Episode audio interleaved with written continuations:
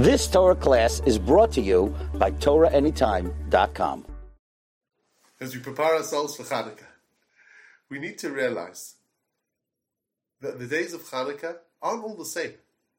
It's not just one holiday for eight days. There are different levels of Kedusha. There's a regular day of Hanukkah. There's Rosh Chodesh. There's Shabbos Hanukkah. There's the pinnacle of it all, Zeis Hanukkah, the final day of Hanukkah. And each of those stages, zones within Hanukkah, has its own personality, has its own Kedusha. I think that's true of Hanukkah in general.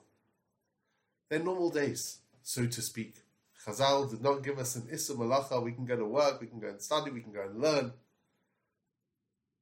We can do Malacha.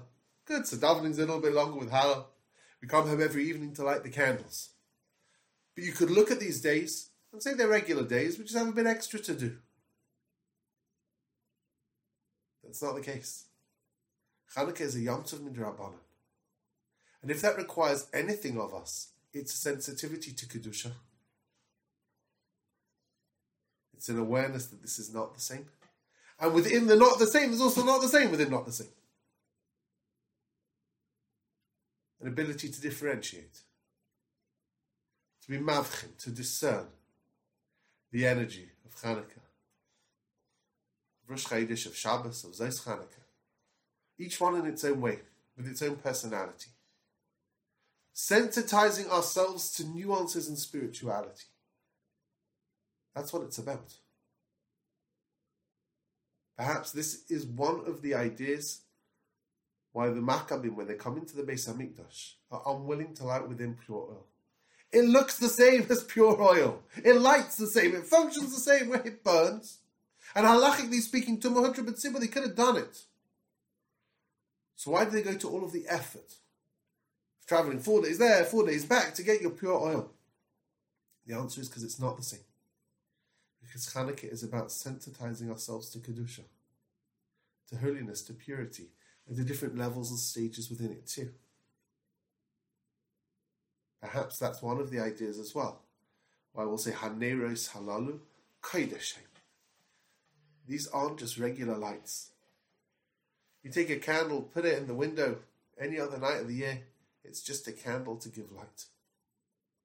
On Hanukkah, it takes on a whole new identity of Haneros Halalu Bahem. There's an issur, there's a prohibition of making use of the Hanukkah lights. They're not there to illuminate. They're there to light up our lives.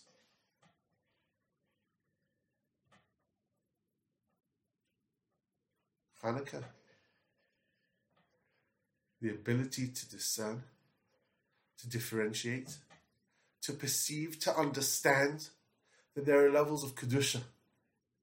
Kedusha is boundaries levels and stages of holiness, of separation. Perhaps that's also why the Yavanim are parts of Yigimel Pirtzas. They're smashing down the walls of the Heichal, the boundaries in the Beis Hamikdash. They're breaking down boundaries. Kedusha is about setting boundaries. What functions where and when and how.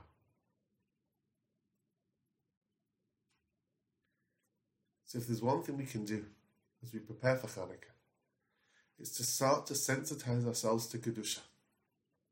To realize certain days are different, certain times are different, certain actions are different. Start to be able to think about filling those times and those moments with meaning. The sensitivity Kedusha is what it's all about. Because we're going to take a match and light candles that they themselves will be Kodesh. You've just experienced another Torah class brought to you by TorahAnytime.com.